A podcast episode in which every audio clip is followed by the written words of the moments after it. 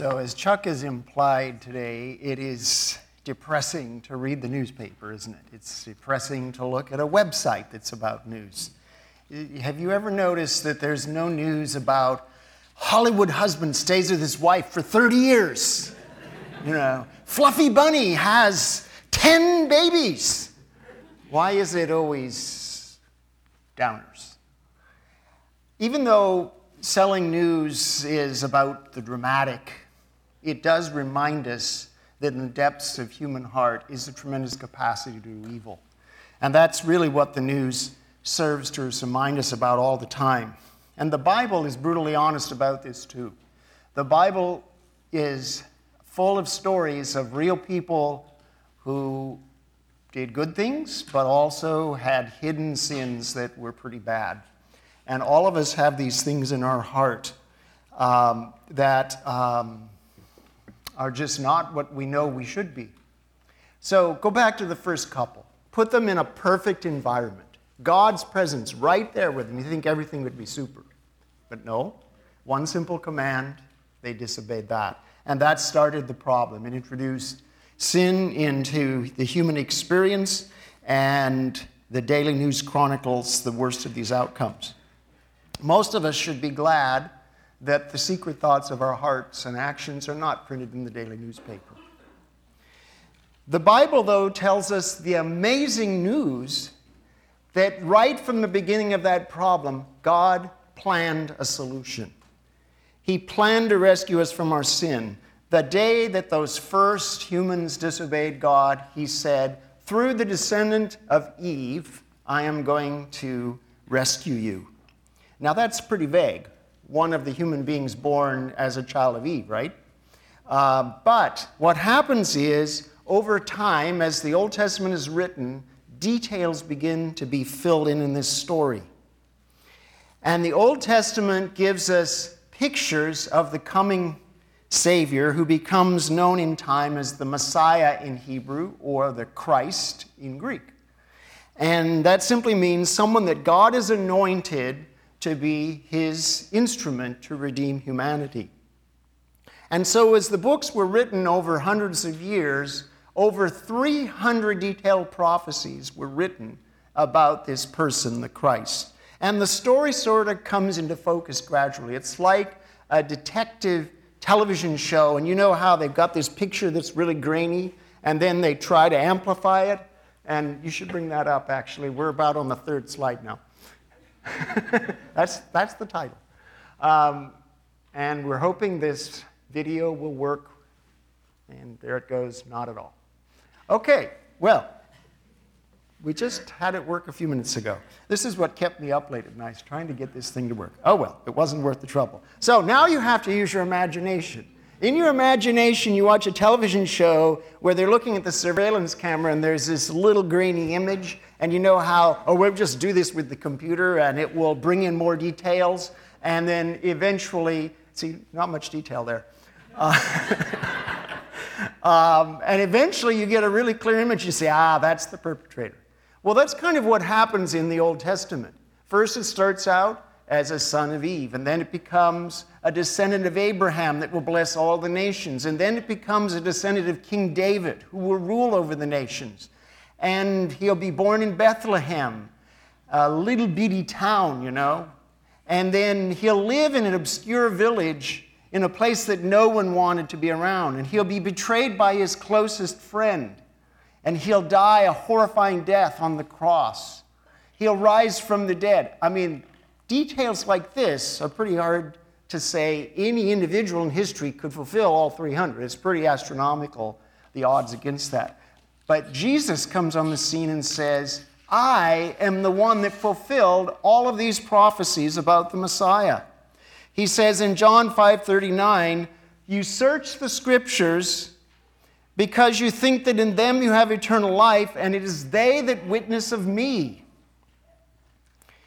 Now, many of these detailed predictions are in the Psalms, and over the next few weeks, we're going to look at five of these Psalms. And my prayer is this will enlarge your vision of who Jesus is. You will appreciate his majesty, his grandness. The difficulty with, to be honest, studying this passage is the more you study it, the more you realize how amazing Jesus is. And it's just endlessly deep, the kinds of things we can learn about Christ just from this one short psalm. So today we're going to look at Psalm 110. This psalm was quoted more than any psalm in the New Testament. It was one of the favorite prophetic psalms. And even where it's not quoted, you catch phrases that are picked up and terms like Jesus is Lord. That comes from this psalm. And that's the number one title for Jesus in the New Testament. Uh, these passages you just read about him as our high priest, that comes from this psalm. A um, lot of other ideas that we'll see. This psalm was written by David, who was the greatest king of ancient Israel. And here, he's writing prophetically about the Redeemer that God planned to send into the world. This actually was one of the psalms that was sung or chanted regularly in synagogue services to express the hope of Jewish people that the Messiah would come to redeem them. And Jesus said, I fulfill this and hundreds of other prophecies. This is a sweeping picture of the majesty of the Messiah. It focuses on two great characteristics of this promised deliverer. First, he would be the perfect king who would defeat all of God's enemies and reign in righteousness over the entire world. And secondly, he would be an eternal priest who alone can remove evil from the world. Now, in the Old Testament, normally the role of priest and king were separate. You know, you wouldn't have one person that would do both. And when they tried to, they'd get into a lot of trouble. But here the Messiah brings together these two roles perfectly. And he takes it beyond what any human priest or king could ever do. So let's read Psalm 110. Psalm 110, a psalm of David. The Lord says to my Lord, Sit at my right hand until I make your enemies your footstool. The Lord sets, sends forth from Zion your mighty scepter, rule in the midst of your enemies. Your people will offer themselves freely on the day of your power, in holy garments from the womb of the morning. The dew of the youth will be yours.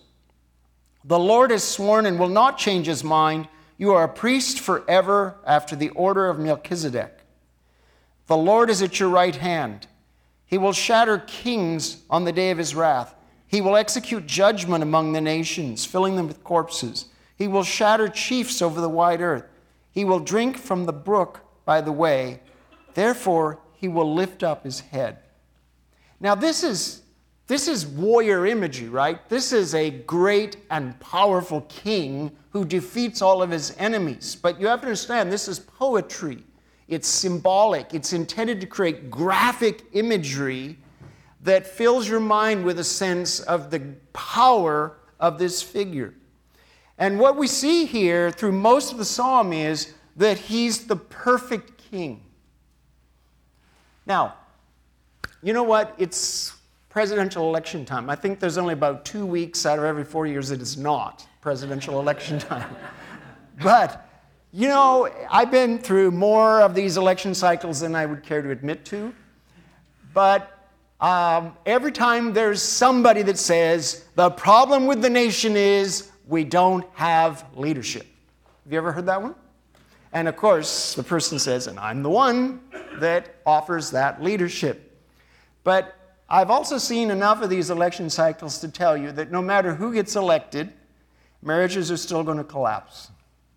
People are still going to lie and hate. Uh, thieves will break in. Students will cheat on tests. Racists will hate. Wars will break out throughout the world. And scammers will steal from the internet. In other words, the problem of the human heart is unsolved. Evil will still be there. It's true, the world needs better leadership. But we need a type of leader that no human being can do. And that's what the Messianic King is. God promised to King David that one of his descendants would reign on his throne forever in righteousness. When Jesus was born, you remember the wise men came and they said, Where is the one who is born King of the Jews? That's expressing the hope of fulfillment of this very psalm. Now, many first century Jewish people expected the Messiah to be a political ruler over Israel. They wanted him to overthrow the Romans, who at that time were occupying the land that had been given to King David. But the vision for the Messiah is much bigger than that. The Messianic king is unlike any mere human ruler. He rules in perfect righteousness. He eradicates evil from his realm. He reigns with all the power of God because, in fact, he is God. He will never be overthrown. His kingdom will never end. And Jesus said, That's who I am. I am the king. He used the language of the kingdom of God often in his parables. And he said, I am the king of all creation, the one who will reign with a leadership far superior to any politician or any ordinary king.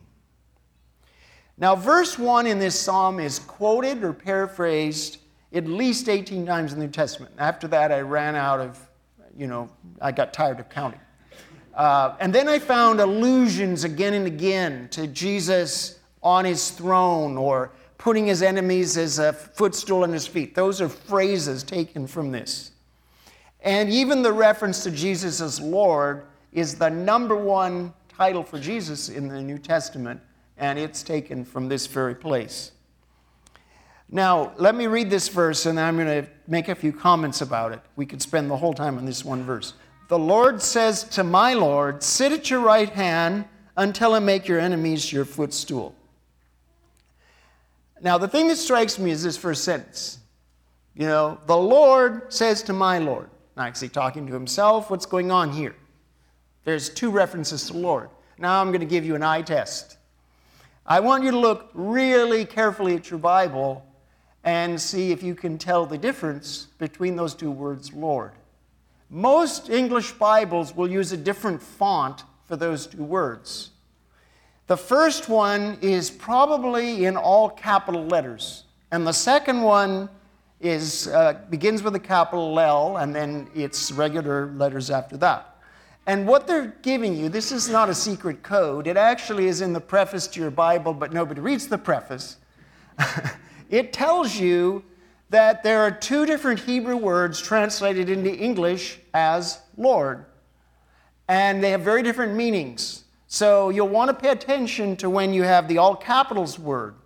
And that one is the name of God. That's the translation of Yahweh, the name of God. So whenever you see Lord, all in capitals, that is God speaking or God acting. And when you see the other one that's not all capitals, that one is the Hebrew word Adonai, and that's the second occurrence. And that one means master. It's associated with the idea of God's power and authority and his reign. Now, both words are actually used for God. One is the name of God, the other one is more of a title and a role. So, what God is saying here is the Lord God, Yahweh, is making a pronouncement about the Messiah, but he does something that's unusual and unexpected. He calls him Adonai, calls him master or ruler. And the reason is because he is going to reign as God over the entire creation. So Jesus comes on the scene, born in a small town lived in a village no one wanted to admit they were from.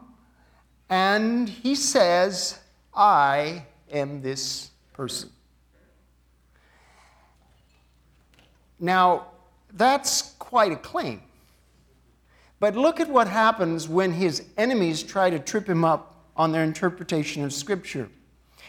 In Luke 20, 41 to 43, Jesus throws out this riddle. He says, how can they say that the Christ is David's son?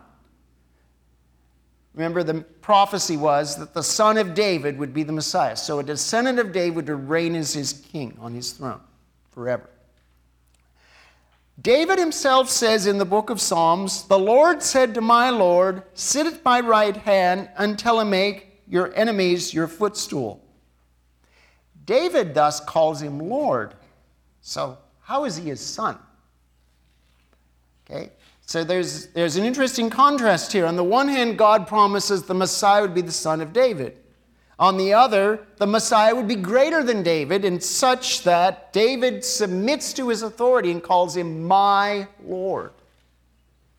Now, if you remember what I said about the Hebrew words for God, Yahweh, the name of God, and Adonai, the, the role of authority, the one who's master, you'll recognize that the word Adonai is used many hundreds of times in the Old Testament for God. And now you're going to start paying attention. You're going to get your magnifying glass and see where those different words are. Um, verse 5 explicitly says, The Lord is at your right hand. Now that one is Adonai. But who is at the right hand of God? It's the Master, Adonai. So you already have in here hints of what becomes known as the doctrine of the Trinity. Even in the Old Testament, you can find, once you know in hindsight that there is a Trinity, you can say, ah, wait a minute. God is speaking to himself. God is pronouncing about Adonai, and it's like they are acting as one, and you begin to realize it's one God, you know, working in these different ways. So Jesus is throwing this out and saying, He is David's God, He is master, but He's also David's son. So right there, Jesus interprets this of His deity and he also speaks of the miracle of the incarnation because he's both a human descendant of David and God himself. All of that just from one verse. And Jesus, of course, after he threw that riddle out, his troublemakers said, eh, okay, we're not going to ask more questions. We don't know to answer questions like that because it's a puzzle. So the disciples began to understand this and to preach about the deity of Christ. And this is one of the roots of that idea. Jesus the Messiah is more than just a mere man, more than just a great ruler. He does things that only God can do. And that's what the Gospels constantly tell you, right? I mean, you're seeing him do things that are way beyond what any ordinary prophet or king could ever do. And the miracle of Christmas is that this great God became incarnate in a little baby that was born in a manger. And so these people who came saying, We want to see the one who is the great king. I mean, that took tremendous faith to see that, um, that the reign of king, king Jesus one day would be superior to any human king because he himself is God. Now, the first thing that God says to Adonai, the Lord, he says, Sit at my right hand until I make your enemies your footstool. Okay, so there's some cultural metaphors we have to understand here. First of all, sitting at my right hand. If you were a king in the ancient world, you needed people that were trusted, that could carry out your work. And so the one you trusted most, most with your life and with your authority would be right there beside you. And they'd say, sitting at my right hand. So the king is sitting on the throne, sitting next to him is like the prime minister. When that person speaks or acts, he has all the authority of the king. It's as if the king is acting and speaking. And so, what this says is that the Messiah will rule with all the authority of God. Um, and the New Testament says that this promise is fulfilled when Jesus rises from the dead and then ascends to heaven. This is part of the, go- of the gospel that was preached by the earliest Christians that tends to be glossed over today. Jesus not only died on the cross, he rose from the dead. We've got that part. But the ascension was very important to the early Christians. The reason was that by returning to heaven to sit at God's right hand and reign over the universe, he was fulfilling the promise of the Messianic King. So they could genuinely preach, as they did to the Jews, the Messiah is alive and he's reigning over the universe right now. So look at what Peter does. This is at Pentecost, and there's echoes here of Jesus' own use of this very verse. And it's a long sermon. I'm just going to, you know, cut right to the middle of it. This Jesus, God raised up. And of that, we're all witnesses. So they always preached about the resurrection of Jesus. The Messiah could not be dead if he was going to reign forever, right? So the crucifixion was a whole problem. Nobody anticipated, by the way, the resurrection. Being therefore exalted at the right hand of God, that's the ascension, and having received from the, pro- the Father the promise of the Holy Spirit, he has poured out this upon yourselves, which you're seeing and hearing.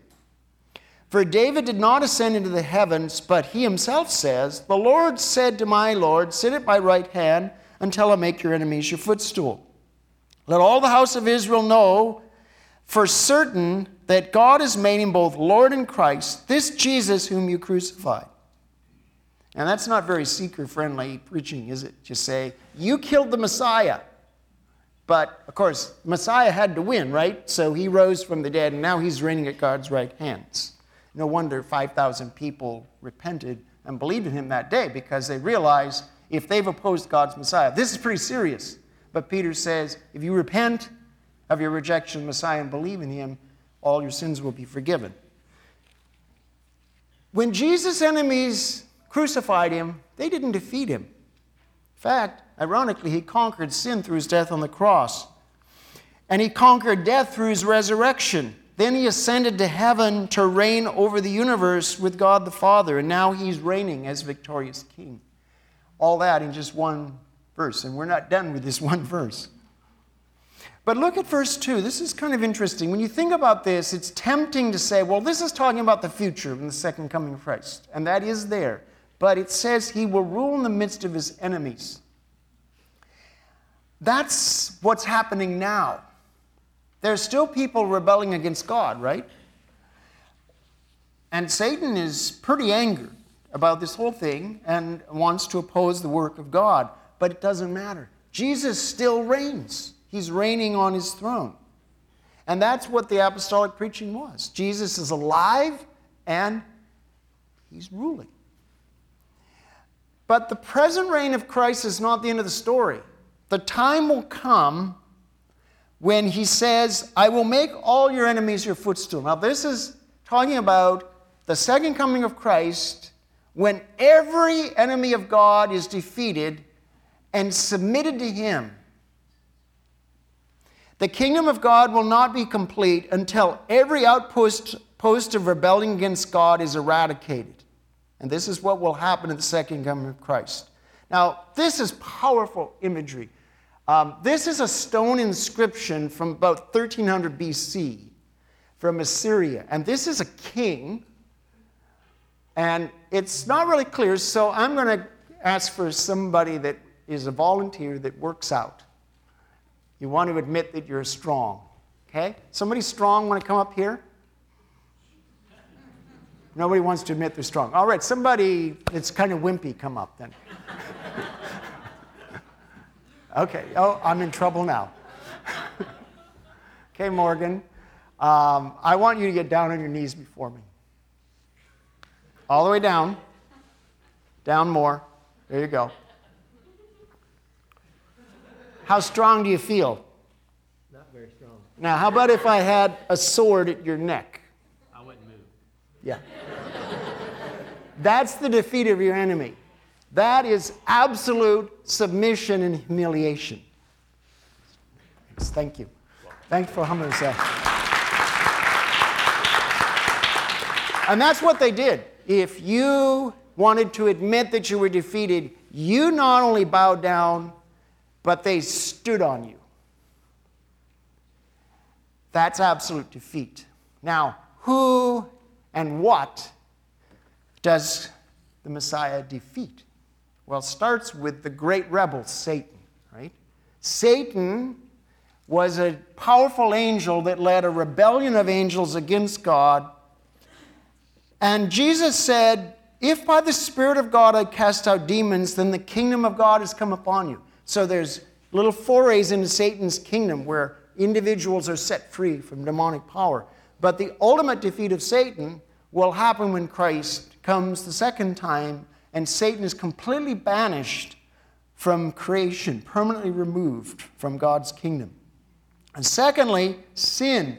Now, the dimensions of sin and the defeat of sin are, are multitudes in the New Testament.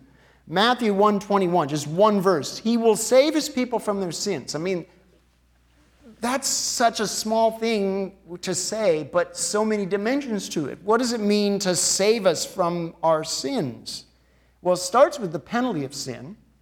You know, God's wrath is against our sins, and the cross paid the penalty so that we can enjoy the presence of God forever. I mean, that is a great deal. But it's more than that. To be saved from our sins also means to be saved from the power of sin so that you don't commit the same sins over and over again. And Jesus wants to set you free. And through the course of Christian discipleship, God begins to give you power to grow over these sins. But one day, we won't even have that battle anymore. We'll be saved from the presence of sin. We'll be in the presence of God where there's no sin at all. And we ourselves will not feel any inclination to rebel against God. We'll be completely free from the presence of sin in our lives. And there's one more, and just, you know, alliteration is cool. I don't usually do this, but the pervasiveness of sin.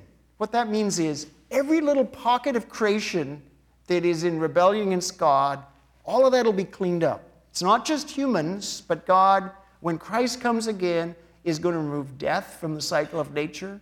You know, we're going to go back to Genesis 1, where it says that the lion ate grass. They don't do that now, I can tell you that. Um, but back then, there was no death. There was no cycle of decay and death, and, and that's a whole other story. But the revelation concludes with this new heaven and new earth in which there's only righteousness and there's only life. There's no more death, no more decay, no more pain, no more sorrow, no more disappointment, no disease, no suffering, no conflict, no abuse, all those little pockets of damage to creation are going to be cleaned up. The pervasiveness of sin will be removed from every pocket of creation. And that's what glory is about. And then death. Paul says the final enemy to defeat it is death. Now, Jesus rose from the dead, right? So he conquered death for himself. But for us, Christians even, we still die. Okay? So the resurrection from the dead is the solution to this. We all will rise from the dead when Christ comes as eternal king, and our bodies are going to be transformed, Paul says, into the glory like Jesus' glorious body. So we'll be completely free from the cycle of weakness and pain and decay and death that's part of these bodies now. And that, Paul says, is the defeat of the final enemy which will happen when Christ returns. So, this king is going to defeat all things that are opposed to God. And our confidence is that the reign of Christ will encompass everything. All pockets of creation will be forced to submit under his feet. Now, verse 5 and 7 pick up this theme again. I'm just going to mention this briefly. But what you see here is a reference to the king the Messiah judging the world. And it says in verse 6, He'll execute judgment on the nations. And it's very graphic military image. Again, we're looking at the symbolic image of his defeat of his enemies. Verse 5 says, He will shatter kings on the day of his wrath. You know, powerful people think that they're different. They have special privileges that they, they shouldn't, uh, other people don't get, right? And they probably think, well, I'm going to get a special place there. No, sorry even the greatest king, is going to be forced to bow on his knees to admit that Jesus Christ is Lord. And that day of judgment, the one who will be pronouncing judgment is Jesus Christ, the Messiah. Again, a divine role, something you wouldn't expect, um, people didn't expect the Messiah to do. But of course, you know, in hindsight, you see all the little hints were there. So, when we say in the New Testament, Jesus is Lord, this is saying a lot, isn't it? It's saying that Jesus is Lord in a cosmic sense. He reigns over all things. He's Adonai, the Lord God Himself, and one day will defeat all outposts of rebellion against God.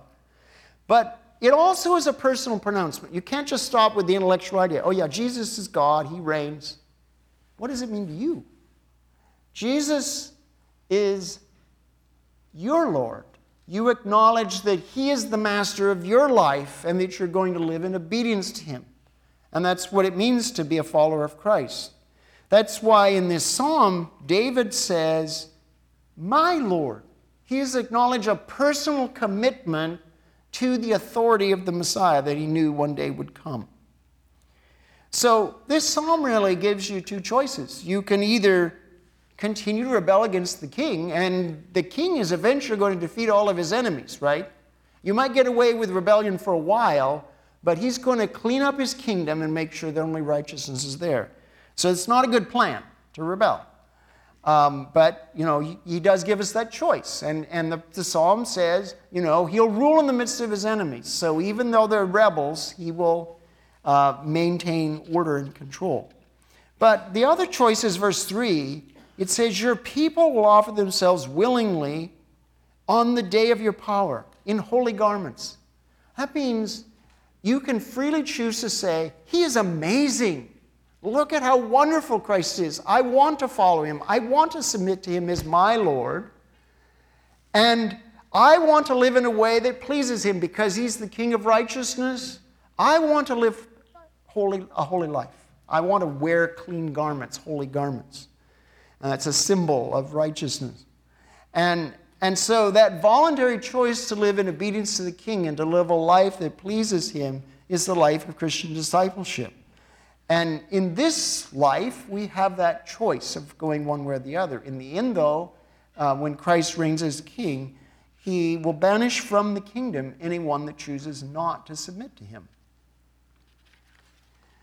So, that was a long bit, but the psalm is mostly about the king. Now, the interesting thing to me is right in the middle of this description of the power of the king, there is this totally bizarre statement.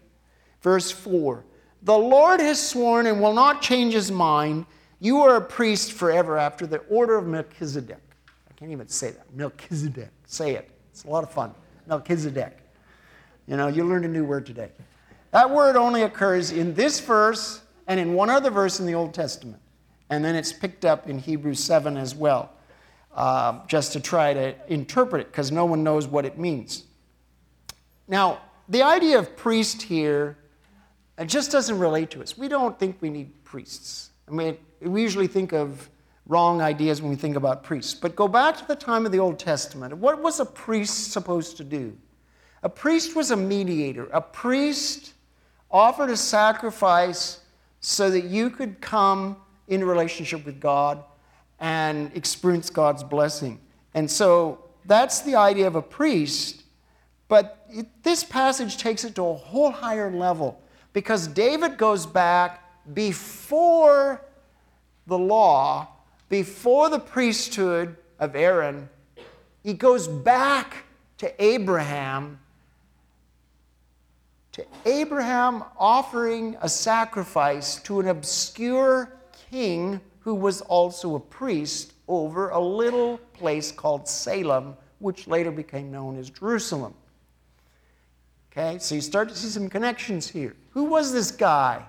It's just a story that flips in and out, and Abraham offered the sacrifice. Why? Because he had rescued his family and his possessions from raiding armies. And he was thankful to God that God enabled him to get his stuff back and his family back, his wife.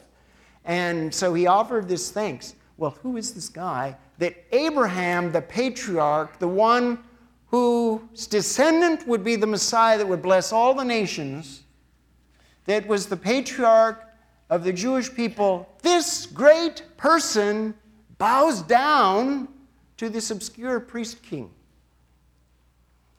Why is he so important?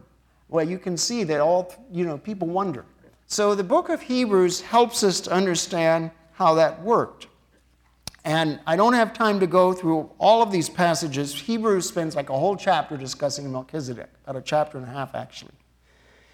And he says, This guy's a really good model for the Messiah. It's sort of a pattern that's imitated, it's a teaching lesson, basically. Now, under the Old Testament priesthood, priests had a lot of job security, right? Because you could count on every day people coming and saying, Yeah, I did something I shouldn't do and this animal has to die. Okay, so the animal substituted for the individual um, so they could, could uh, uh, come back into God's blessing. And so if you lied, if you stole something, if you coveted, you know, whatever you did, a sacrifice had to be made. That's job security, I'd say. Um, but the priesthood of Jesus the Messiah is way better. Why is it better? Because one sacrifice, and then he sat down at the right hand of God. His work was done. A single sacrifice took away all of your sins and all the sins of all humanity. Anyone who would accept that sacrifice in faith experience that blessing. So that's a great sacrifice. And the book of Hebrews um, talks about this in several places. First, it says that the pattern is this guy, Melchizedek, is a priest and a king. He kind of fulfills both roles. So he is like Jesus in that sense. And also, Abraham recognizes superiority. So you get the same theme you had in verse 1, just like David says, Well, he's my Adonai, he's my superior. Um, Melchizedek is superior to Abraham. So you get that same kind of superiority pattern. And the other thing the book of Hebrews notes is this Melchizedek just appears on the scene and disappears. No one knows where he came from, no one knows what happened to him. That makes a really good analogy, an analogy for someone who will live forever. And so he says, in the same way as this guy just kind of came and disappeared, what happened Jesus? He's there forever. He did his sacrifice one time and then uh, reigns forever. So that, that's kind of a quick summary of what Hebrews does with this story. And this verse, isn't that interesting? One reference to something so obscure in the Old Testament, and David assumed, oh, yeah, of course, I remember that story. People were really familiar with the Bible in those days that you could just mention, oh, yeah, Melchizedek, and then it brings all this interesting imagery that is so powerful for people. So look at Hebrews chapter 10, and I'll just read you one little bit about this. Chapter 10, verses 10 through 14. We have been sanctified through the offering of the body of Jesus Christ once for all. And every priest stands daily to service, offering repeatedly the same sacrifices, which can never take away sins. But when Christ had offered for all time a single sacrifice for sins, he sat down at the right hand of God, waiting from that time until his enemies should be made a footstool for his feet. For by a single offering he has perfected for all time those who are being sanctified. So, one sacrifice, not many, and notice the Old Testament sacrifices didn't actually take away sins, but Jesus' sacrifice does. Jesus' sacrifice is, is, is the real thing. And it's complete. The work is done, so now he can sit down to the right hand of God. And it doesn't say it in this verse, but another place Hebrews says, as our high priest, because he is eternal, he intercedes for us. That's really good news you're struggling with sin, Jesus is on your side. He wants to see you free from that. And He is actually petitioning God the Father that you would be given the resources to overcome that sin. You're struggling in your life with hardship and you're saying, God, I don't know how to cope with this. Jesus is interceding for you. That is a priestly role. And because He's a priest forever, He will never give up on you. He will continue to stand by your side, to support you, to intercede from you.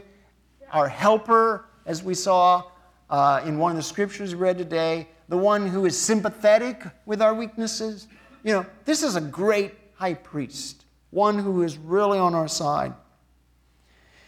So, notice the connection with verse 4 with the priest and the king. This is critical. In order for the Messiah to reign as king forever, he had to deal with the great enemy that prevented God's righteousness reigning in the universe, and that was sin. So he had to be a priest that would take away our sin so he could sit down at the right hand of God and reign. The cross was necessary before the resurrection and ascension. And that's why Jesus came to take away our sins. He came to be our priest to take away our sins so that he could reign forever over a universe of righteousness, and we'd have the privilege of being a part of that. Now, do you start to see why you really need this kind of priest? You can't do this yourself. You're not going to get rid of your own sins. You're not going to come up with something that's big enough to compensate for the wrong you've done. There's no one else that's sufficient to do this. And the Old Testament just shows us that story of how people repeatedly fail.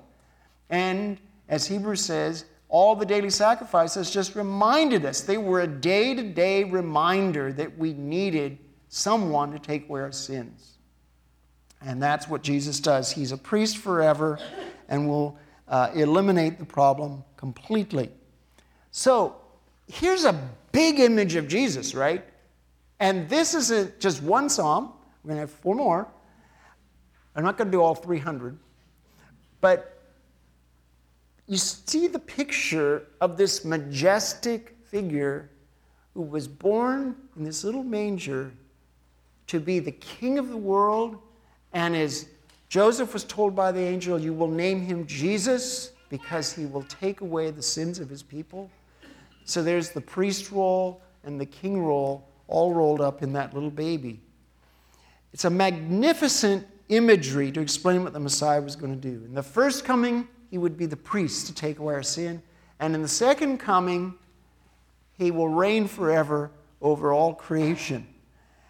And so there's only really two ways you can deal with this. You can say, well, you know what, I'm doing fine on my own, thank you very much. That's fine. You know, he gives you that choice.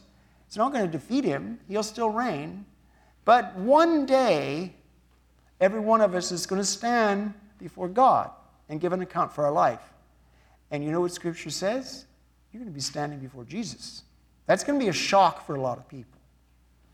But look at what Paul says in Philippians 2. The name of Jesus, every knee will bow. Okay, so there we have the submission, bowing down before Him. Every tongue will confess that Jesus Christ is Lord to the glory of God the Father. See, there's two types of submission you can do. You can voluntarily say, I acknowledge you're Lord. I acknowledge you're the priest, the one who died for my sins. And you willingly follow him now, and you'll enjoy the presence of God forever. Or you'll be forced on your knees with his foot on your neck, and you will be forced to acknowledge who he really is. And everyone's going to recognize who he is one day. But by that day, it's too late. So now you have a choice. And that's the choice that this great priest king offers us. Blessings forever, but you have to choose that he is your king and your priest, the one who died for his sins. It would be a great thing this Christmas if you'd make that decision that he would be your priest and your king. And that is my prayer that you'll do that. Let's just have a moment of silence and reflection on this.